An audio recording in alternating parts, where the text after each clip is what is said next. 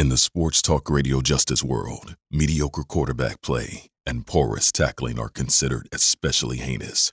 On The Lance J. Show, the dedicated detectives who investigate these vicious felonies are members of an elite squad at Paragon 7 Studios. These are their stories. You know that I love to have CEOs and I love to have people in to discuss their background and and I really love talking to innovators in the healthcare space. As someone that spent many years retrieving charts and coding charts and, and doing quality re- reviews for for Medicare and Medicaid. It's always good to talk to somebody that has a, a background with that. So I have I have Kyle Silvestro and he's coming in today. Now he's going to talk about value based care and value based care is very important to me. I think that when I grew up as a risk adjustment and HEDIS executive, I learned that everything starts at the value based care model, that it's all about the way that you work with the, the payer relationship with the provider. So I'm very happy to have Kyle on the show. He's going to kind of talk about his experience and, and give us some nuggets of wisdom from his time in, in the industry. Really appreciate your time, Kyle. Um, thank you for coming on. Yeah, thank you for having me today. Looking forward to today's discussion. Absolutely. Now, tell us a little bit about your background. We we have a lot of healthcare alliances and, and sponsorships. I'm a I'm a I'm a HEDIS guy and a, and a stars guy and a risk adjustment guy. So I spent so many years getting into charts, retrieval and coding. I know that your organization is very proficient with NLP and and you guys are really big on innovation and technology. But tell us a little bit about your background, how you got into this business. Um, you've had a very long and storied career. Tell us a little bit about your background and leadership style. Yeah, I've been in healthcare almost 20 years. Uh, I started healthcare in a very unique space uh, in the clinical content area. I was running the uh, national sales program for somebody that was competing against uh, Interqual and Milliman, a company called the Oak Group at the time. And we were looking at um, healthcare from a really a different perspective. And as an outsider looking um, in at healthcare um, and getting a very unique view into uh, really quality care models and um, you know what's effective in care, what's what's utilization, what's appropriateness, right? And as an outsider, um, I was able, you know, I wasn't able to get any certifications, but I ended up putting myself through the National Professional Healthcare Quality Certification. So I've been thinking about quality, comprehensive case management, disease management, right, for the better part of 20 years. Um, and I saw, you know, as I worked with organizations like Harvard, uh, Brigham Women's, Mass General, and others, that we were just sitting here with this catcher's mitt on, waiting for patients to show up in the ER. And rather than prospectively treating patients, right, in the community. It, was called disease management at the time, which now moved to population health. Right. Right. We were just waiting for patients to show up, and they were the sickest, most yeah. expensive patients that are coming in the door. And we didn't have a good way to prospectively be able to manage those populations. Um, nor did we have a good way, or case managers have a good way to be able to effectively get the data and access information and communicate with the with the payers. Uh, shortly thereafter, a friend of mine had just got a job at a, at a company she defined as a think tank, which was a, a group called Language and Computing, which was one of the pioneers in the natural language processing space. Um, I saw it. I said, "This is the holy grail. We can reduce a bill, a trillion dollars out of healthcare today if we were to look at implementing a technology like this. Mm. That would mean every single person in America would be able to get healthcare for free if we did that. Um, so I sold my sold my position in a company and got a job for the first time uh, in a long time. Give us a synopsis on what natural language processing is. Yeah. So the way I define NLP is we've essentially taught the computer to read and understand human language, and specifically within the medical domain. So, and that's what natural language processing is. It's a branch of AI um, that's been around for 50 plus years but is really now gaining gaining uh, prominence.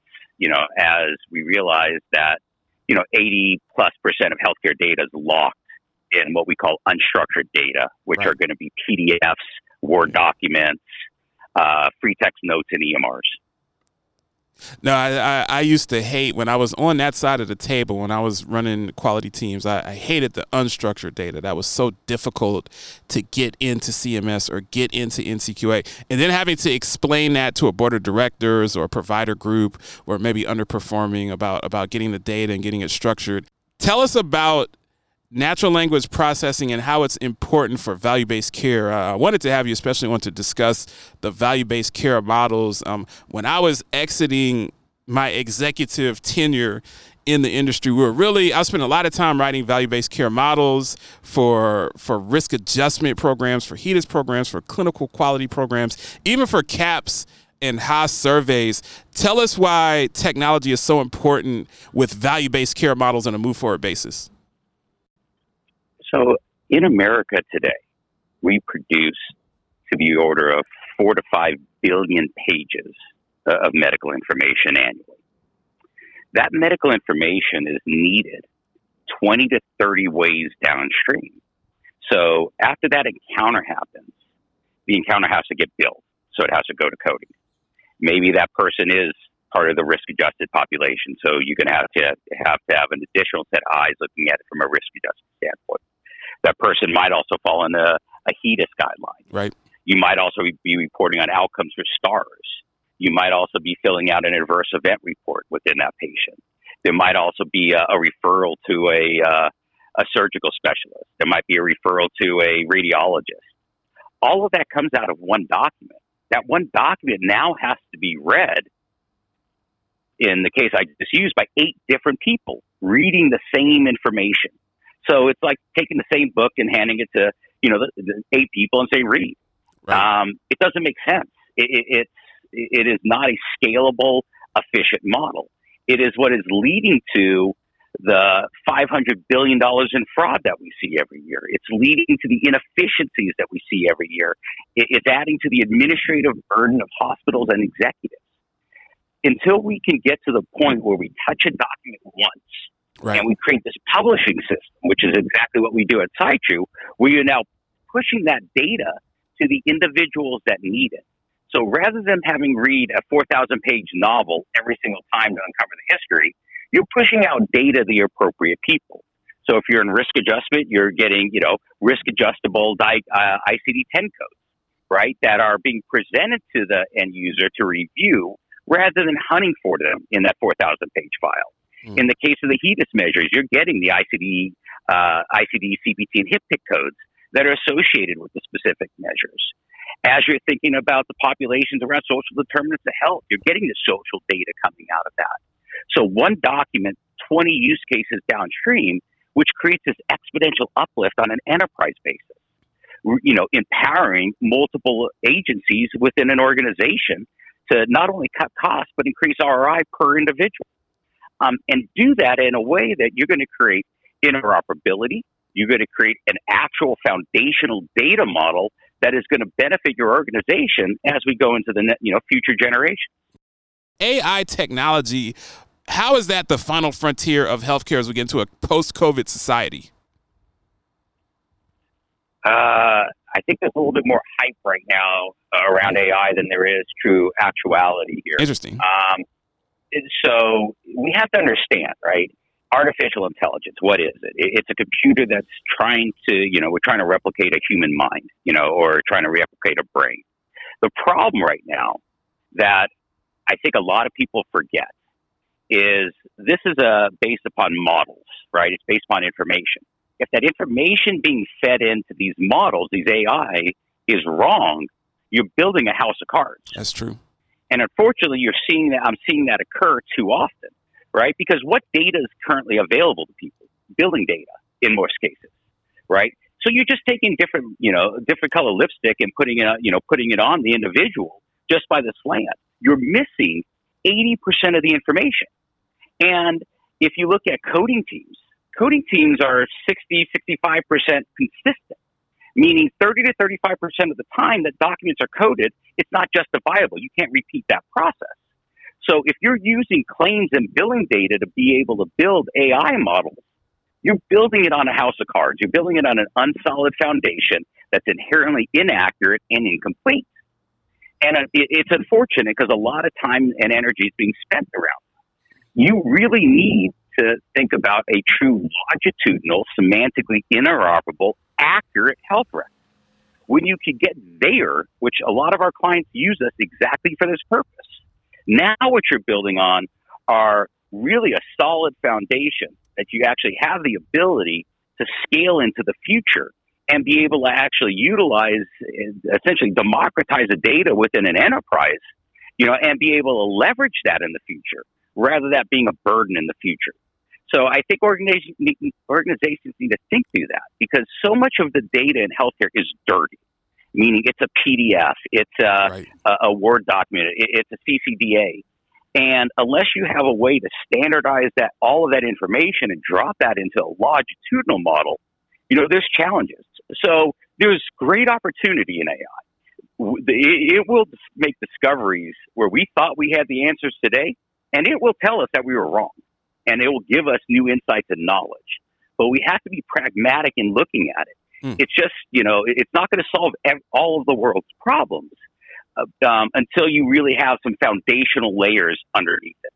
And that would be my my uh, advice, you know, advice and guidance. fantastic. Is there's huge power in this, but you have to understand what are you dealing with. You're dealing with really, really dirty, unstructured information, and AI by itself, machine learning by itself, it's not inherently good at that.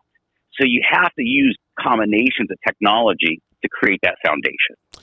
so that would that would be my, my advice and guidance. Yeah, fan, fantastic uh, interview, Kyle. We always give, always when I have a guest in, we say, what's your social, not your social security, but what's your social media? Where can we find your company, you personally? Are you a LinkedIn guy? Are you a, are you a, a YouTube guy? Are you an Instagram guy? Where can we find you and your company and reach out to you if there are any questions or if there's a plan out there that, that wants to talk to you about uh, doing some business?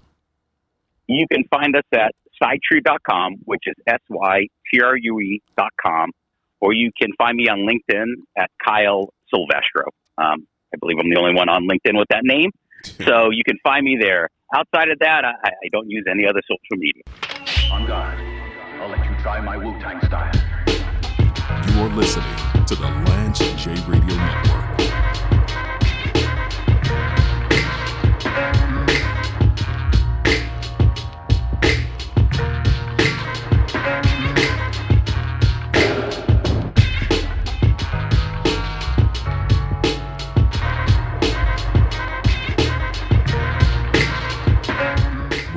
Rampage, the first lieutenant of the Universal Flipmo Squad. You know what? I didn't tell you this, Lance. I went to Hampton. What? What? Yeah, I went to Hampton U. You went to Hampton? Yep. Man, you we've been doing a show together for a whole year. You just pull it out that you went to Hampton? I never went to class. I was just oh, partying. so you so you enrolled at Hampton. James Lewis. You didn't I actually, enrolled at you Hampton. didn't actually go to Hampton. Well, I had a couple of good friends. They all went to Hampton, but and I was just sleeping on their couch. So Man. I went to some of the classes. You are listening to the Lance J Radio Network. This is Lance J for MedHealth Clinical. When was the last time you had an annual wellness visit? MedHealth is currently accepting new patients and all major insurance carriers, including Medicare. This experienced team focuses on wellness and disease prevention while developing personalized care plans that mitigate chronic conditions and encourage holistic wellness. To learn more, go to medhealthclinic.com. That's medhealthclinic.com for primary care that's always there. Do you owe the IRS $10,000 or more in back taxes? Are you being audited or investigated? Has the IRS sent you a letter demanding payment? You may not owe what they claim. Make this free call to the tax doctor now. Let them negotiate with the IRS on your behalf. 800 520 0735. 800 520 0735. That's 800 520 0735. As a former quality executive who has literally retrieved and coded millions of charts, I've worked with our new partners over at Episource for many years and am proud to now serve as a brand ambassador and part of their product development team. Episource is a global industry leader in chart retrieval, coding, quality analytics, and in home assessments. For information on Episource, go to www.episource.com and fill out one of their contact forms to request a demonstration.